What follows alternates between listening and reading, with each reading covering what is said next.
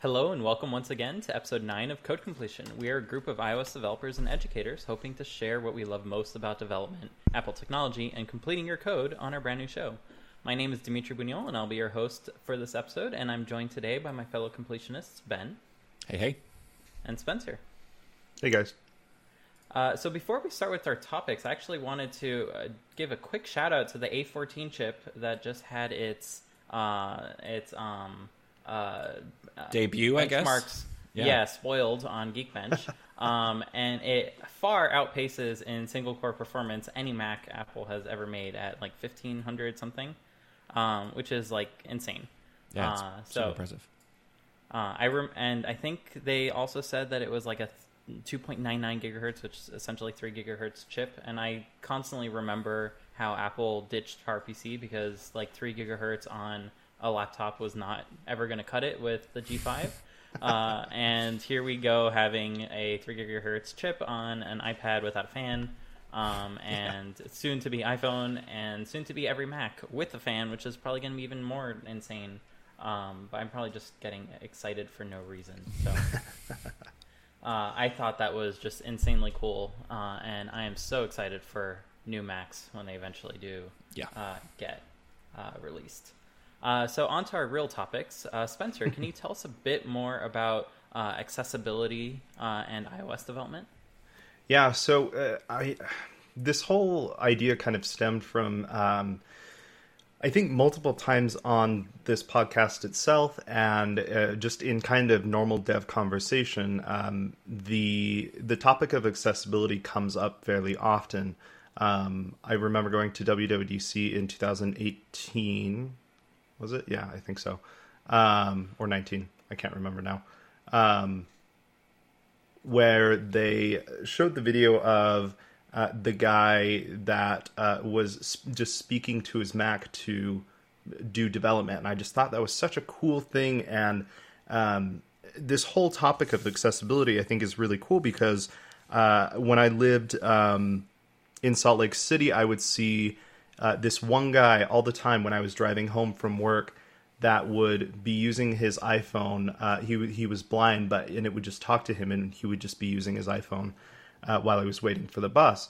Um, and so uh, I just think that uh, you know I I wanted to kind of have this conversation about accessibility of you know uh, why it's so important and what we can do as iOS developers to sort of uh, further cater towards that. Um, one thing that we we taught at Lambda School, which wasn't like a huge uh, thing with accessibility to the point where uh, you know we're helping uh, people that are are blind or anything, but it was uh, dynamic type even, where um, there was this tweet, and I tried to find it for the podcast, and I couldn't couldn't quite find it, but um, some I think it was. I want to say it was the person that runs Fastlane. I could be wrong. Um, he said about 20 or 25% of all users of iOS are not on like the standard font size for iOS. And I was like that's a, that's a shockingly large number. And maybe some of those people are just they want more text on their screen. But I know people like my grandpa that has an iPhone his is just maxed all the way so he can even see anything cuz his eyesight is so poor. Um, and so there are all of these like many, many different ways that we can approach accessibility and add that to our apps. And I just kind of wanted to talk about, you know, um, what what do you need to do as an iOS developer to make your app more accessible to um, to other people? Um, you know, even including, I don't know if you'd maybe consider like uh, localization uh, a part of accessibility, but maybe that could be a part of the conversation too. So I What think guys think? accessibility is an interesting topic because it doesn't necessarily focus only on disabled individuals. It's literally making it accessible to every individual. Yeah, so as yeah. you brought up, Absolutely. localization, uh, making sure that uh, your app is international as much as possible. That plays a part into accessibility.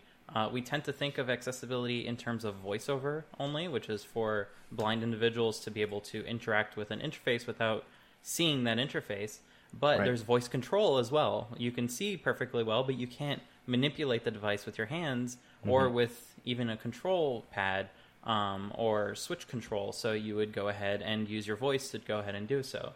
Um, so it's all about making sure that software can be used in a variety of different ways um, and oftentimes different ways at the same time. Like just because you can use your hands doesn't mean you can't use voice control. Some people have turned it on so that way they can use it in circumstances where they can't use their hands, or maybe they're using their hands for something else. Um, and uh, it's really neat that voice control will actually know if you're looking at the device to be able to turn on or off, so that way you know which devices uh, should be active when you're speaking to it. Um, so uh, accessibility is all about making sure that everyone and anyone can go ahead and use a device in a multiple multitude of different ways. Um, so I think it's important to think of it from that point of view uh, as Yeah. much as possible. Um, but it's especially important for disabled users because that is their only opportunity to go ahead and use um, Right. a piece of software, an app, or even a device. I mean, that's kind of why Apple devices are so highly regarded in uh, in these communities is because they go out of their way to make it possible for them to be able to use something. Um, and there's not many companies that go ahead and do that.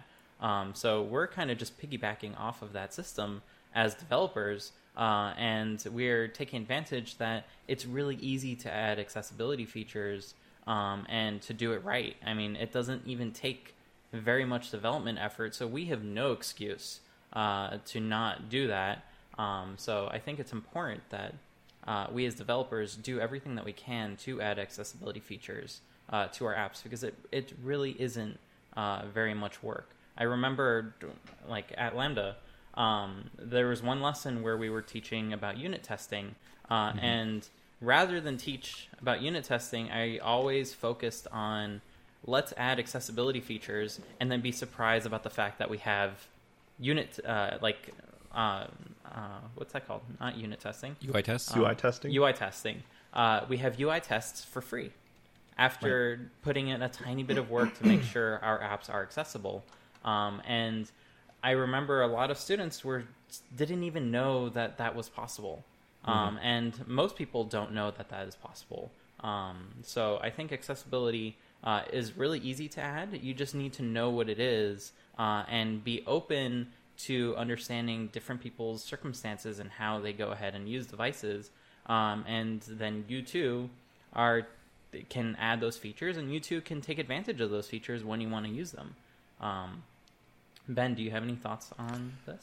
Yeah, I think uh, all, all that's been said is certainly is is uh, good advice, and it is it is truly impressive, kind of how much work Apple has done on the platform to make to really integrate these these features as first party features. They are thought of and implemented um, right alongside and sort of at, with the same level of importance as other major features. I think probably. I mean, I you know I certainly don't know this for a fact, but it seems like the iPhone and the iOS platform are it's probably one of the most accessible software uh, sort of ecosystems available, you know, to date. Um, a ton of work has been has gone into it. If you just go into the the accessibility section of the menu of system preferences on iOS, there's just this huge array of things that it can do, and even kind of jumping in here into the, just in the display and text size section. So even if we just simply sort of narrow it down to those kinds of features, it has things like bolding text. Of course, you can go larger text, so like uh, Spencer was talking about dynamic text, where you can make the text larger. Um, button shapes, on-off labels, reducing the transparency, increasing the contrast, stuff like that. The the really the things that everyone always talks about with accessibility features on iOS when it comes to developing tend to be voiceover, like you said, Dimitri, um, and and I think to a lesser extent, uh, but still important, dynamic text.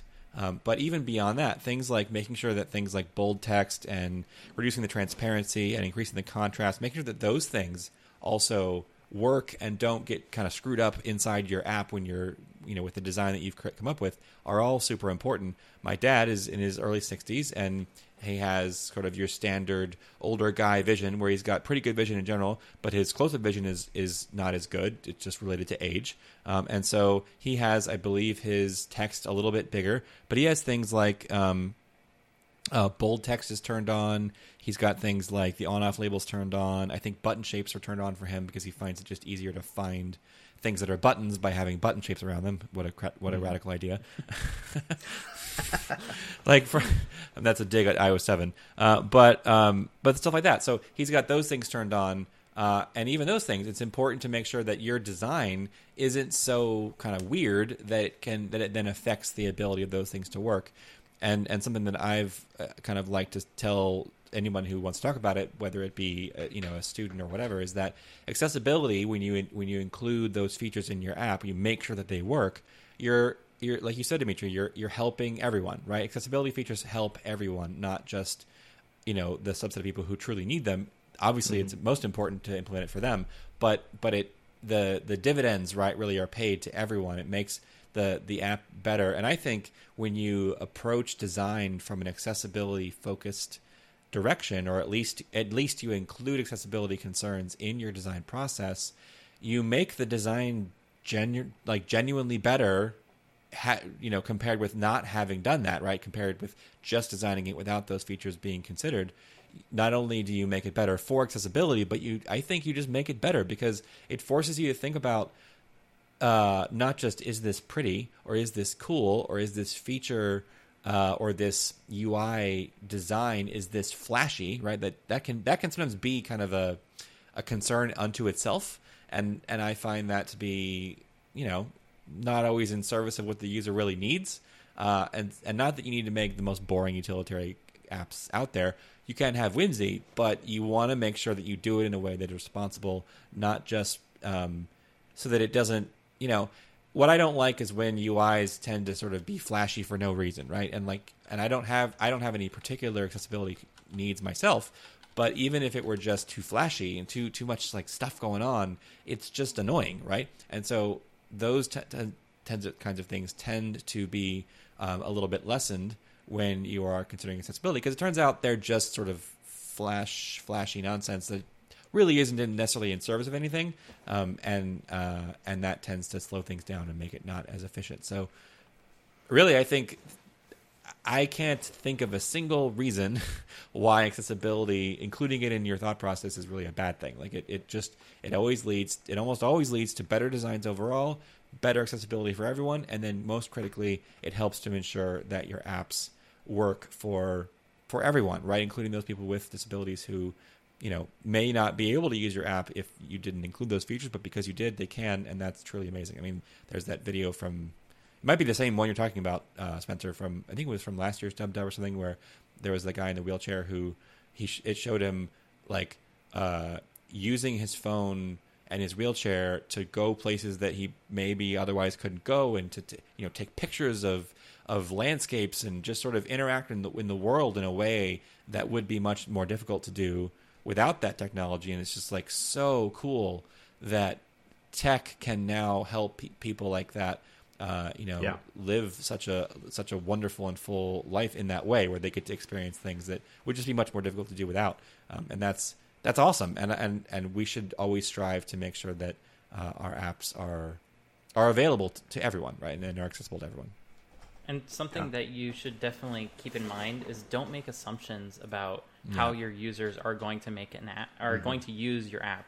Uh, and this goes for the quote unquote regular software development cycle as well. Don't structure your app in such a rigid way that there's only one way to use it. Try to think of as many different ways that you can organize the app for different use cases, and then you will be surprised by how your users use your product. And, yeah. Uh, but this is doubly important for accessibility features like voiceover. You might assume, well, this is a blind person. They're not going to be looking at the app, so I don't need to add certain things in. That is patently false. Someone who is using voiceover might have difficulty seeing the app for the most part, but that doesn't mean that they're completely uh, oblivious to what is on screen. Don't make right. that assumption. You might have um, someone who uh, due to diabetes can't see major portions of their vision, but they can still see. Like voiceover tremendously will help that person navigate their phone without like as like a superpower. I don't know if you've ever watched an actual blind person use their phone, but they have a screen screen curtain on. So when their phone lasts forever because the screen is never on. uh, and then they just slide their finger around the Mm-hmm. UI, uh, and they're listening to everything through their AirPods. Uh, and Siri is on max. Like she is speaking so quickly, Yeah. um, and they Yeah. are able to navigate through an app just as fast as like you and I. or faster. I mean, I've seen Yeah. videos Yeah, where real. it's tr- like Siri is talking to them probably three or four x what what she would maybe talk to one of us, and they are just flying through that UI and getting so much Yeah. done. And have you? I don't. I didn't even know this, but there's there's a. Uh, I think it's sort of. I don't know if it's a braille key. It's not a braille keyboard because Yeah, it's not 3D. keyboard, yeah. You but it's a type like keyboard that you and so you hold it. Uh, the one that the woman that I saw use it, she held her phone where her screen was away from her. Facing away because she doesn't need to see the screen, and she was tapping basically Oh. her index, middle, and ring fingers on either side of the screen with three three buttons. Almost kind of like how if you've ever watched a stenographer use a that stenographer keyboard, where it's like these weird combinations of button presses cr- produce words. I don't. It's not that, but it's something kind of vaguely similar to that. And she was mm-hmm. flying through, like s- sending a message and typing things out, and and it was it was really really impressive. It's it's basically an entirely different way to use your phone, but one that is just as pr- can be just as productive and just as mm-hmm. interesting and and and fulfilling as you know us poking at the screen, looking at stuff. Mm-hmm. And like for things like cameras, you might think, oh, a blind person would have no use for a camera. Guess what? Blind people want to share moments with everyone else, Yeah. uh, and they're doubly aware that everyone can see things that they can't. Um, Right. So the camera app will read out and tell the user what it's being pointed at, um, and it will help them get a frame and shot. Uh, and there's no reason why a blind person wouldn't be able to do that and to use that because they can take a picture and guess what when they go and review that picture it can tell them what they were looking at Yeah. like it has the same meaning to them as it does to us uh, and it has the same potential uh, to be shared and to be appreciated by others um, in just the same way and in that same way if you share a picture you should make sure your app can go ahead and describe that picture to Yeah. voiceover users uh, because otherwise uh, it won't be it won't be possible for them to appreciate what's in there. I mean, Twitter for the longest time has always had an accessibility feature where you can add a description to pictures, but most people don't know that that exists, so they don't leave a description. But even that little thing, as a regular user, you can be part of uh, the conversation. Yeah, I mean, and as machine learning and vision and stuff gets better, right, and it can do more to recognize more things, that will empower people who have low vision or no vision to see, you know, to understand even more about their their world around them. Uh, in iOS 14, I think it's a 14 feature. They just added this sound recognition feature um, where it's so it says here in the description on the iPhone, it says your iPhone can, will continuously listen for certain sounds, and using on-device intelligence will notify you when sounds may be recognized. Um, sound recognition should not be relied upon in circumstances where you may be harmed or injured. So it's not, you know, they don't want you to use it in an emergency. But but things like um, what I heard was that things like I think doorbells and uh, other type of stuff, even to the point of maybe even recognizing things that might be dangerous. Again, you, Fire alarms. You to, yeah, you don't want you to rely on it, but like, but that it, it's it's a sort of the seed of a technology where it could start to recognize things for you know if you had low hearing or if you were deaf.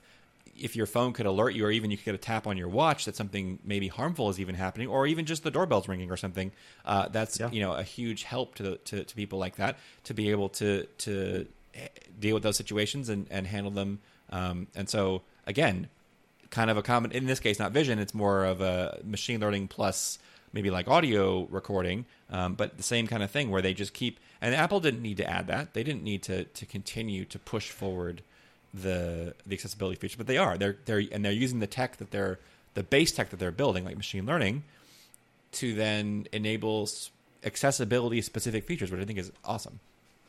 Yeah, and you can definitely tell that because they're doing all of those things, it is important for for them as a whole, um, because they know, like like you've all said, uh, it does make the user experience much better. And I think that's so cool that uh, you know you can just swipe around on the screen to use the phone or use the the braille keypad or however it is Yeah. there are all all of these different ways to do it. So I guess the question then is, as a developer that has maybe never maybe never done this before, like what would be like the easiest way to get the most out of adding some accessibility to your app? Like what would you guys, if you had maybe a limited amount of time, uh, what would you do in order to make your app the most accessible as possible? Well, this is tremendously easier if you have a standard UI app. Yeah. So on the Mac, this is like the easiest thing in the world. You just design your UI and you have a standard UI.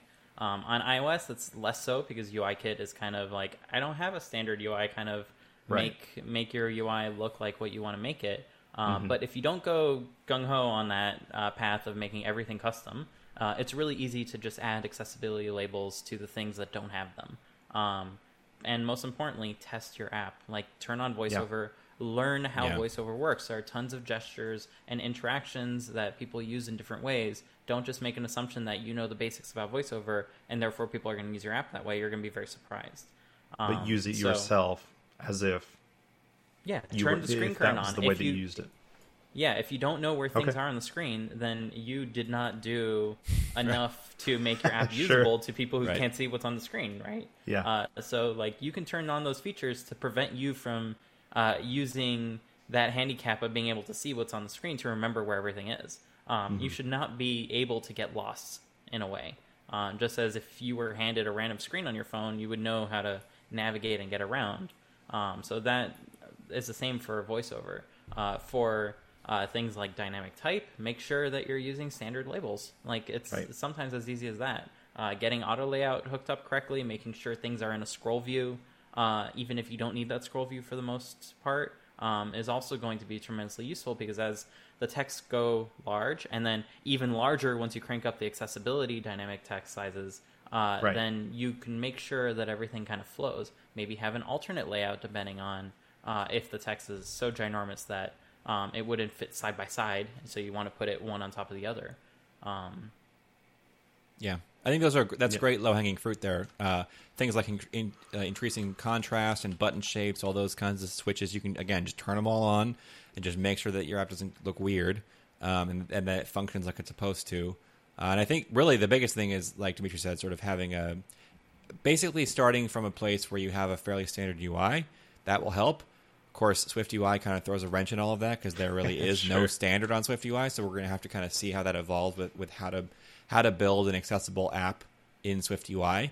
Um, but for UIKit anyway, uh, like you said, turn all the switches on, and and I almost feel like it's the same kind of thing where like you want to give your app to someone that is not you, that is not on your development team, that is not close to it, right? You want that they always you always use like your grandma as like the as the, right, the architect, like a but, normal person, a normal person, anybody who's not a developer, right, who's not sort of really closely tied to the project, because they will give you a fairly unvarnished, unbiased, uh, and fairly. I'm going to use the word ignorant, and what I mean by that is just sort of like they just aren't aware, right? They they haven't been involved in all the decisions, so that that ignorance actually is useful because it allows them Yeah. to see it with these very fresh eyes, and they can they can explain to you their perception of the experience of using the app and it is untainted by sort of the development process which can often you know kind of ruin things for you being objective about like whether it's any good or not right? So that's always a good thing to give it to people like that and have them try it. I feel like the exact same thing is true in particular if you don't use these accessibility features. You're not going to be very good at it. You're not going to know how to use it that well. And in, i think i feel like in some ways that is almost a good thing because it forces you to be really, really clear and straightforward with your UI so that you can navigate it. And if you can, if I can do it at, at one tenth the speed, an experienced accessibility user can do it at four x the speed, and and it's going to be amazing. But I do feel like um, if you want the gold standard for making sure that it's right, I think there's really no substitute ultimately for seeking out, you know, maybe even like the paid counsel of somebody who maybe does use those features, maybe who is blind or whatever, and maybe they even, you know, I've heard Yeah. of of people that are like, I'm, you know, I'm a blind tech user, and I actually contract my time to help you test your accessibility features inside your app, and so I'll help you figure that out. And I, who knows better than someone who uses these things all day long because I'm blind, right? So like that, right? I, I feel like that probably is like the gold standard because that way you you know for a fact that it's going to work because it's someone from the community that can tell you. Um, and ideally, you want to pay those people if if you if you you know if it's your buddy and they're willing to do it for free. Sure. I guess that's fine. But like, if you're trying to f- contact someone, definitely pay them. Always pay people. Always pay them for their time and their expertise, no matter what it is. Um, but yeah, I feel like that's the best thing. And then like the next best thing basically is you bubbling through because if if you can figure it out, then certainly they will be able to. Um, Right. but yeah, basically turn everything on. It, it'll be crazy when you do that because it'll have everything turned on. Will- Maybe not everything, but like turn a bunch of things on, make sure that it doesn't break. Like, like that's I feel like that's the minimum basically that you can do is is just turn everything on and make sure it doesn't break. And if you've done that, unfortunately, you've done more than most people do. Right? Right. You've, Yeah. most people don't do that. It's funny So- to say that, as unfortunately. but well, I mean, it's unfortunate because I wish more people did. But but the good thing is that you've done more than most people will. More developers will do um, to test Yep. that stuff. Even just turning it on and seeing what happens. Right. And And Xcode I've- makes it really easy too. Like there's that little bar in the debugger where you can just click on it, and get a little pop up of all the major accessibility features you can just turn on and off. Yep. Yeah. Yeah, and the accessibility inspector is there too. Although that that bar is way nice. Even changing like at the very least to dark mode or something, but going Yeah. into dynamic type and stuff. Um, I just wanted to say for anyone listening and kind of preparing for this, I, I was just looking and seeing like, oh, I wonder, you know, uh, how many not if, but how many um, videos like WWDC videos Apple has on accessibility. And there's a video every year, at least one since 2015. Wow. Um, so we've got a, a slew of uh, like references. If you ever want to look at something, it goes from dynamic type to uh, kind of uh, how to actually uh, test your apps. Uh, it even goes into how to uh, do accessibility for Catalyst and uh, Swift UI. Uh, let's see. I thought there was another kind of cool one. So to find those did you just like go to the video section and then type in accessibility, or Yes, just yeah, in the Apple Developer app on your Nice. Mac or on your iPhone, you should be able to find it. And just right in the search bar on the top left, I just typed in accessibility, Nice. and it's got a bunch of them. So um, definitely, you can make use of those videos. Um, of course, coming from Apple as sort of the first party source that, uh, like we've talked about, they are uh, so heavily invested and they've done quite a lot for us uh, to have these accessibility features. It would be great to kind of learn directly from them yeah, how you could actually implement a lot of this uh, into into your apps. So uh, definitely check those out. I know I will be. Um, I'm like as I've said before, I'm in the middle of refactoring uh, one of my apps, and one of the things I was doing um, a couple weeks ago was implementing dynamic type and making so um, the label of like uh, the color that is selected uh, is will grow in the cell um, based on the dynamic type. So even if they're on the absolute cranked up max accessibility, like accessibility extra, extra, extra large or whatever it is, the cell will also resize, and so it still looks good. Um, and so I'm really excited to kind of dive in and get into those features of, uh, you know, doing voiceover and those kinds of things. So uh, just want to kind of shout out that there are plenty of resources for um, for accessibility just first party. Not to mention, I'm sure uh, the you know dozens of blog posts and and whatnot that there are also uh, online as well. right. And even if you can't afford to pay someone to help you get this 100% right the first time, even stumbling through yourself, that is going to be more than enough to get accessibility users using your app and giving you feedback. You're going to notice uh, that your accessibility users are probably going to be some of your best and most patient users because they are they know that what they uh, need is not something that most developers are necessarily going to put a whole ton of effort in. Uh, so they are going to be patient with you, um, and you should definitely be patient with them because they are some of the biggest word of mouth spreaders of your app. And if Right. like nothing else convinces you but a business reason, like they are paying users and they Yeah. are more than happy to tell all their friends that your app is the only app that works Exactly. in that Right. in that field. Uh, Right. So uh, that can be a good amount of success that you can see just from that. And I hate to say that that's like the only reason you should do it because it's completely not. Uh, but if you needed an only reason, that could be one of them. Um, and that brings up one final point I wanted to make uh, is that you often hear uh, from many people like ask your grandma or ask your four year old child to uh, test your app, and if they can use it, then you're good. I want to caution against that because you want to get the people that are going to be your customers to be trying out your Yeah. app. Your grandma's not going to know the specifics about what your app does, and probably it won't apply to her problem set. uh, to really be able to understand or like see how what you're doing is more intuitive than the other way of doing it. So be very careful uh, when people tell you to do that because yes, it could apply to some mass market ideas, but very few of us have mass market ideas that are going to te- take off. In reality, we're going to have very focused ideas that are going to solve a certain problem set.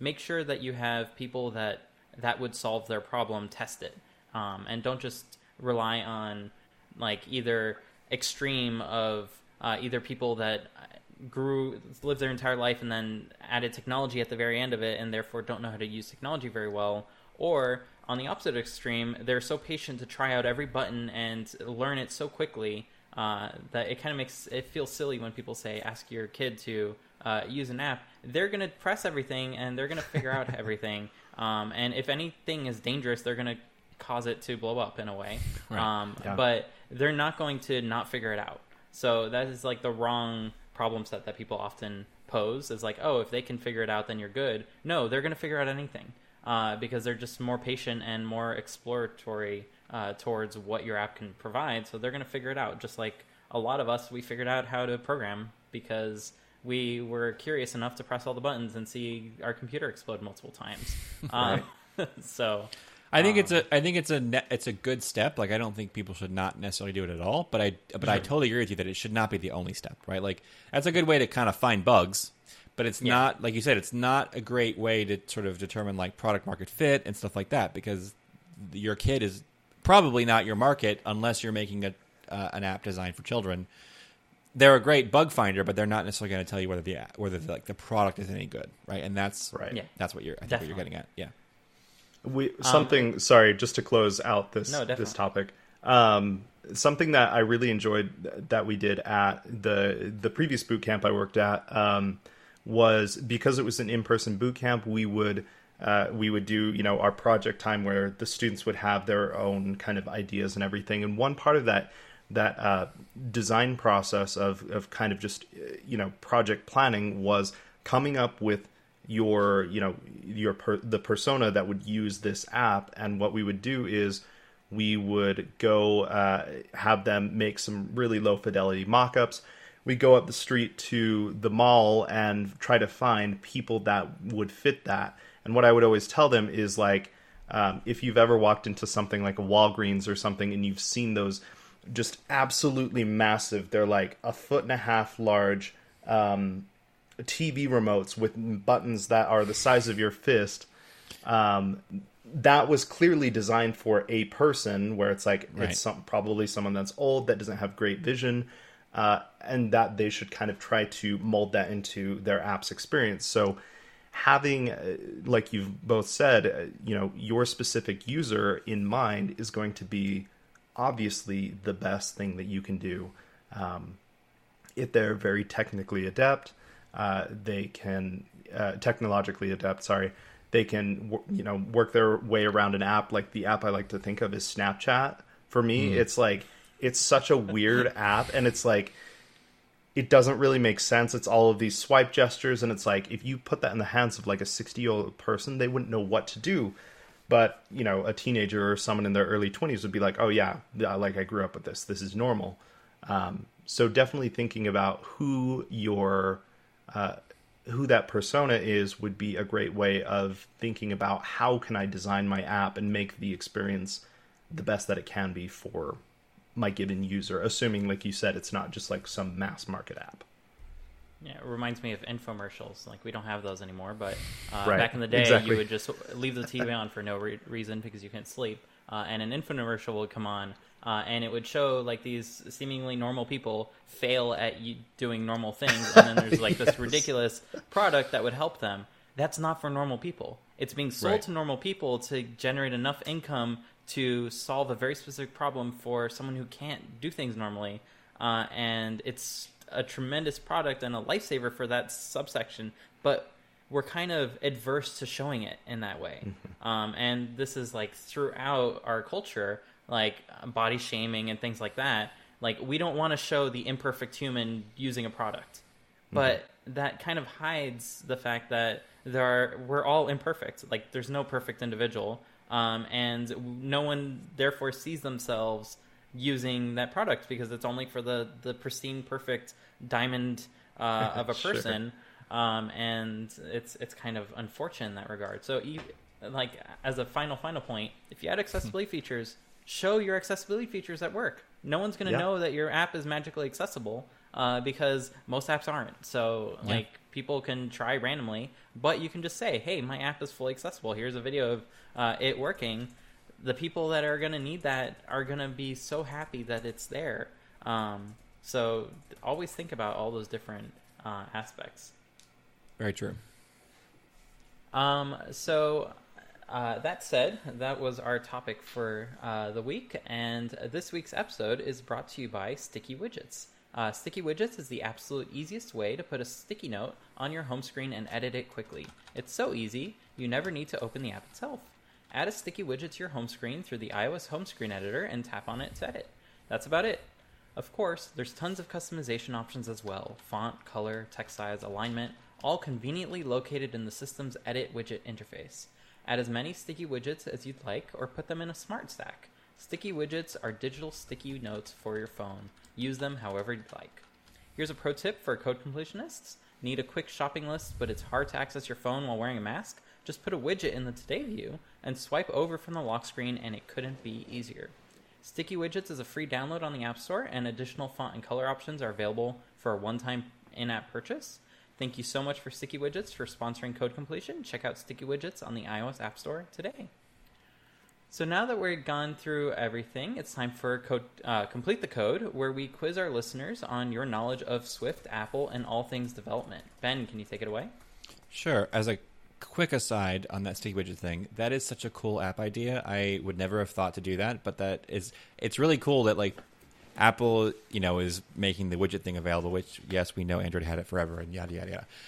It's new for us on iOS. So what's really cool is that I'm sure Apple probably hasn't didn't think of half the things people have already invented Yeah. to use with the widgets and it's just so cool like having this like almost new renaissance of like explosion of creativity um, in building people are calling them like micro apps where you know maybe the app itself isn't even that great but like it has an amazing widget um, uh, and i think that's just really cool so that's Yeah, and Sticky Widgets actually inspired an app that I'm currently working on, so hopefully Nice. I'll get it out in a few days.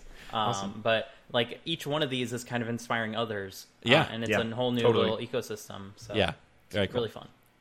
All right, so let's jump to complete the code. Um, last week, we had a question related to a struct that uh, that we named folder. It had three properties: a name property that was a string, parent property that was of type folder, optional, and then a variable that was an array of folder objects. And the question was, uh, why is it okay to have a variable called children that is an array of folder objects? Uh, and why is it not okay? What is the problem? What's the technical limitation that prevents um, the f- structure uh, folder from having a variable called parent that is uh, of type folder optional? And so our winner for this week is John Bash, and he writes on Twitter um, even if the value is nil, optional has to allocate the amount of space needed for the type. When it tries to figure out how much space to allocate, it has to recursively account for the possibility of a parent at every level, leading to an infinite size, um, and therefore uh, it doesn't work. So he also writes here whereas array is allocated dynamically, it starts with a certain minimum finite amount of space, and it only grows larger uh, than it will. Uh, uh, only if it grows larger will it then reallocate more memory. So that's why the array of children is fine, but the optional uh, link back to to a folder as a parent is not allowed, and it's due to the recursive nature of the uh, memory allocation. So um, great job.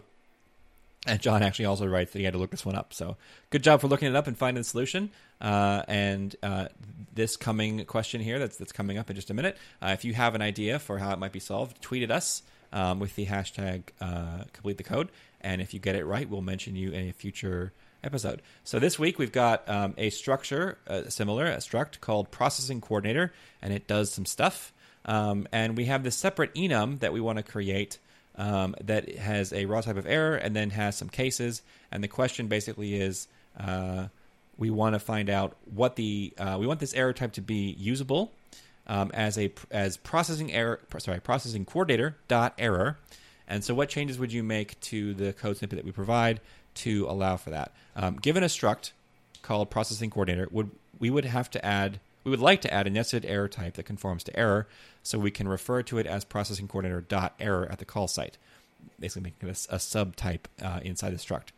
What is the cleanest way to go about this? So take a look on screen if you're watching the video. Um, check out the uh, the chapter art if you're listening to this as a podcast, and if you think you know the answer, tweet at us um, at the code completion uh, account, and then complete the code as your hashtag. Thank you, Ben. Um, and one thing I want to point out too is it's somewhat tricky in Swift dealing with structs, which are value types, and classes, which are reference types, uh, because not all of the structs we're using are truly value types in that all the memory that they allocate are just right then and there. Arrays and dictionaries, and even some strings are all reference types under the hood. So you have a value type that represents the reference, uh, and then the reference is pointing somewhere else in memory. So that's kind of why just sticking an array in there is completely fine because it has a static amount of memory that it uses, um, and it's leaving the rest of it uh, for somewhere else in uh, the memory to kind of deal with all of that. Uh, so with all of that out of the way, it's time for compiler error, a segment where I get to test my fellow completionists' knowledge about Swift, Apple, and all things development. Uh, so, oh, that's the last week's one. Give me one moment. There we go. All right. Okay, so uh, we have uh, four uh, statements this week, and they're all related to Swift literals. So let's go through them one by one. Uh, so by using extended delimiters for string literals, all special characters, including the backslash, will be represented as normal characters. Number two, not limited to optionals, any type can conform to expressible by nil literal to have a special initializer called if nil is used along with that type. Number three, like integer literals, floating point literals can be expressed in binary, octal, decimal, or hexadecimal forms. And statement number four, although dictionaries prohibit it, expressible by dictionary literal allows for multiple entries with the same key. So, uh, Ben, since you have a streak uh, currently, uh, let's have you go first. I feel like that streak might be over. oh, come on, this one's an easy one. this Whoa. one looks this one looks rough. I was strugg- struggling to even keep up with what you were saying uh, the first time through. So let's take a look. Uh, number one, um, extended by using extended delimiters for string literals, all special characters, including the backslash, will be represented as normal characters. Sounds reasonable. I'm just gonna. We'll just move on. Uh, not limited to optionals. Any type that can, can conform to expressible by nil literal. To have a special initializer called if nil is used along with that type. Again, seems reasonable. Uh, I'm, just, I'm looking for anything that seems obviously wrong.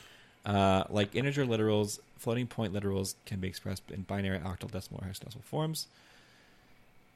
So I feel like with that one, either it's the case that there one of those is maybe not available, or some of them are not available for floating points, or uh, like uh, either it's patently wrong, or that you're hiding a mistake somewhere in the implementation details, which is something that you like to do, Dimitri. So uh, again, seems reasonable, but uh, you need to use your master debugging skills. I know. It's a small Ooh. little error. Yeah, right. It's a, a comma out of place, and it's ruining That's everything. Um, so, um, yeah, I do know that you can express. I don't know about floating point. I feel like why not? Why wouldn't they make it a, make a way for you to express a floating point literal in binary or octal or decimal or hexadecimal? I mean, certainly you can do it in decimal because that's what we normally use. Um, but why wouldn't we be able to express them in the other three uh, bases? So that seems reasonable. Uh, although dictionaries are prohibited, expressible by dictionary literal allows for multiple entries within with the same key. Expressible by hmm. So that is true. The dictionaries prohibit multiple entries with the same key. That's kind of the whole point, right? Because they're key referenced. So if you didn't have unique keys, you wouldn't be able to find uniquely find a value. But then why would they allow ex- if expressible? Why would then that allow you to just have multiple entries with the same key? That seems that seems wrong. But I don't feel confident with any of these, so I'm just gonna say four because why not? Uh, but I, I am I'm not feeling great about it, so four is my answer. Okay, Spencer. Good luck. I yeah, I have no idea on any of these. Um, I think number one is fine. I think, for example, if if a special character being something like backslash n for like a new line, if you did backslash backslash n, then it would put backslash n in the string. So I think that's fine.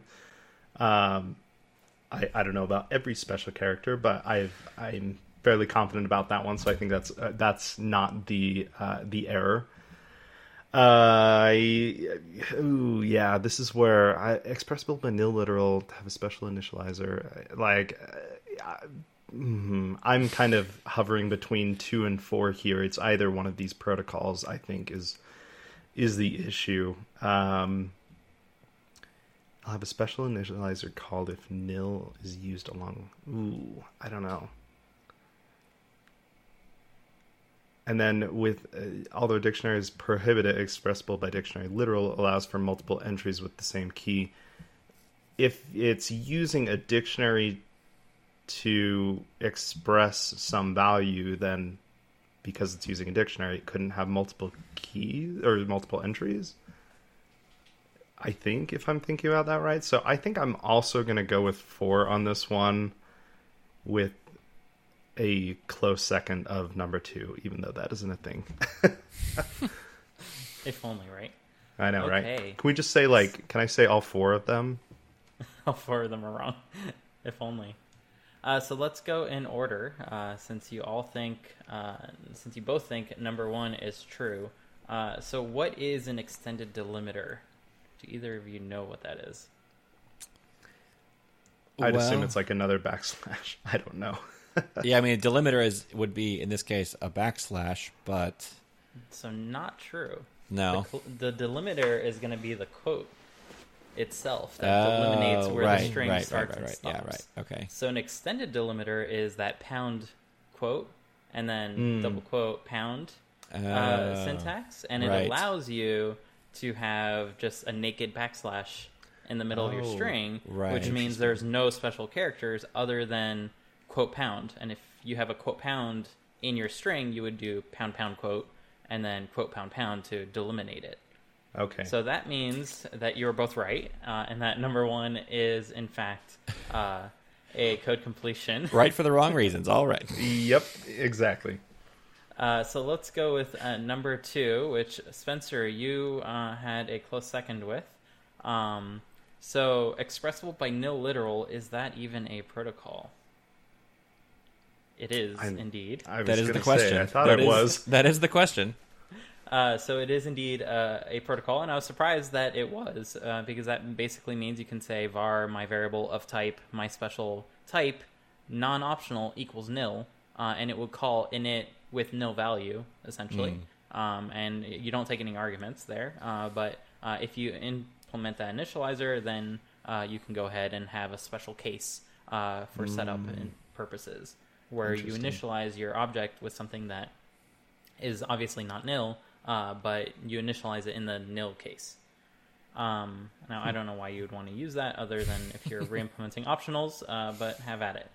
Uh, so this brings us to number three. So like integer literals, floating point literals can be expressed in binary, octal, decimal, and hexadecimal forms. Uh, so Ben, you had some doubts about this. Uh, if you were to uh, set up the Swift uh, language and you were setting up floating point literals, uh, which forms would you allow for? Or which forms do you think would be the ones that are allowed if this one were wrong? Uh, well, I mean, decimal for sure, because it's kind of the one that we tend to work in, right? Uh, would scientific notation be considered a form of that? I mean, like expressing it as a literal, right, where you use like e and that kind of thing. Um, uh, and then I feel like hex might be useful. I, I mean, I basically, I never, I pretty much never need to work in binary or octal, so I, I don't see much value there. But, but then again, you know, I'm sure there is. Um, so I, I mean, I would say that you'd you'd want to be able to express literal values for both integers and floating point values uh, with all four of these forms, but I certainly could be convinced otherwise. What about you, Spencer? to be completely honest, like my knowledge here is pretty limited. I've never seen a hexadecimal number be have a have floating point values. So to me, I agree. It would be like decimal uh, scientific if if that was a part of it, and then like binary. I suppose I don't know. To be completely honest with you. So uh, the scientific notation is part of uh, the binary. Um, Okay. No, sorry, I don't know what I'm saying. The scientific notation is part of decimal, Right. Uh, where you have something to the power of ten, hence the decimal. Um, and uh, so that one is, as you said, part of the language. Hexadecimal is also part of the language, so you can express zero x ff dot, I guess ff. Uh, I don't know what kind of number that would represent to fifty six point, I guess nine nine nine nine nine. Um, not too sure in that regard. Uh, so hexadecimal is possible, uh, but binary and octal are actually not available in Swift. So you can have a binary or octal integer, but you cannot have a binary or octal representation of a floating point number. Uh, and I assume it's probably because it confuses too many people. Uh, Yeah. like we don't even know what a hexadecimal would uh, look like without really looking Yeah. it up. Um, so that one is the compiler error. Uh, so you're so Uh, close. Ben. my stroke is my my streak is over. And uh, that means, of course, uh, that although dictionaries prohibit it, expressible by dictionary literal allows for multiple entries with the same key. And this works because the initializer does not take a dictionary as an argument, it takes a key value. Um, what's that called when you have an argument list where you don't have like um, a specific number of entries Oh, that are variadic- dot, dot, dot. Yeah, Like variadic, variadic arguments. parameter, or yeah, Yeah. argument. Uh, it's probably parameters. I have no idea. Don't trust me. Um, but uh, I only do enough research to make sure if it's true or false. um, so it uses an, an initializer with variadic parameters where each entry is a key value pair. So you essentially end up with an array of tuples of key value pairs in the order that the user typed them in, which is totally uh, possible to have multiple entries with the same key. Uh, and then you can decide if you want to save this in a dictionary, if you want to um, like combine options into Sure. subarrays and things like that. So you can do whatever you want with that uh, after the fact, which I found quite cool. Uh, Yes. So uh, thank you both of you for playing this week. Uh, I'm sorry that broke your streak, uh, Ben. I knew it was it was it was bound to get hard soon. Like I knew that, that those couple of ones that I got right were not not going to last. And I thought this one was an easy one. I'm sorry. I was rooting for you. Almost, we almost got it. Okay, so as always, I want to thank uh, everyone for watching live and listening in this week. We'll be streaming every Friday, so be sure to follow us uh, at, on Twitter at Code Completion uh, to know when new episodes go live and get released. Um, I am just reminded uh, that we might not actually be streaming every Friday uh, from now on. We're still thinking about what's the best day to kind of make uh, the show happen, so we might be moving it around. Uh, so if it's not next Friday, uh, I did not lie to you. Uh, this, is your disclosure. Uh, but we will let you know on Twitter well in advance. Unlike yesterday, we kind of time escaped us, so we had to move it to today. Uh, but in any case, be sure to also sign up for our monthly newsletter on our website at codecompletion.io, where one day uh, I will recap the topics we discussed uh, and reveal all the answers to complete the code uh, and share even more things we learn between episodes. Uh, and most importantly, as a new podcast uh, that's not so new given we've been going for two months, uh, please be sure to share this with your friends and family uh, who are also interested in any part of the process of app development. Uh, it's your support that enables us to continue doing this, uh, and we hope to grow a healthy community around these topics.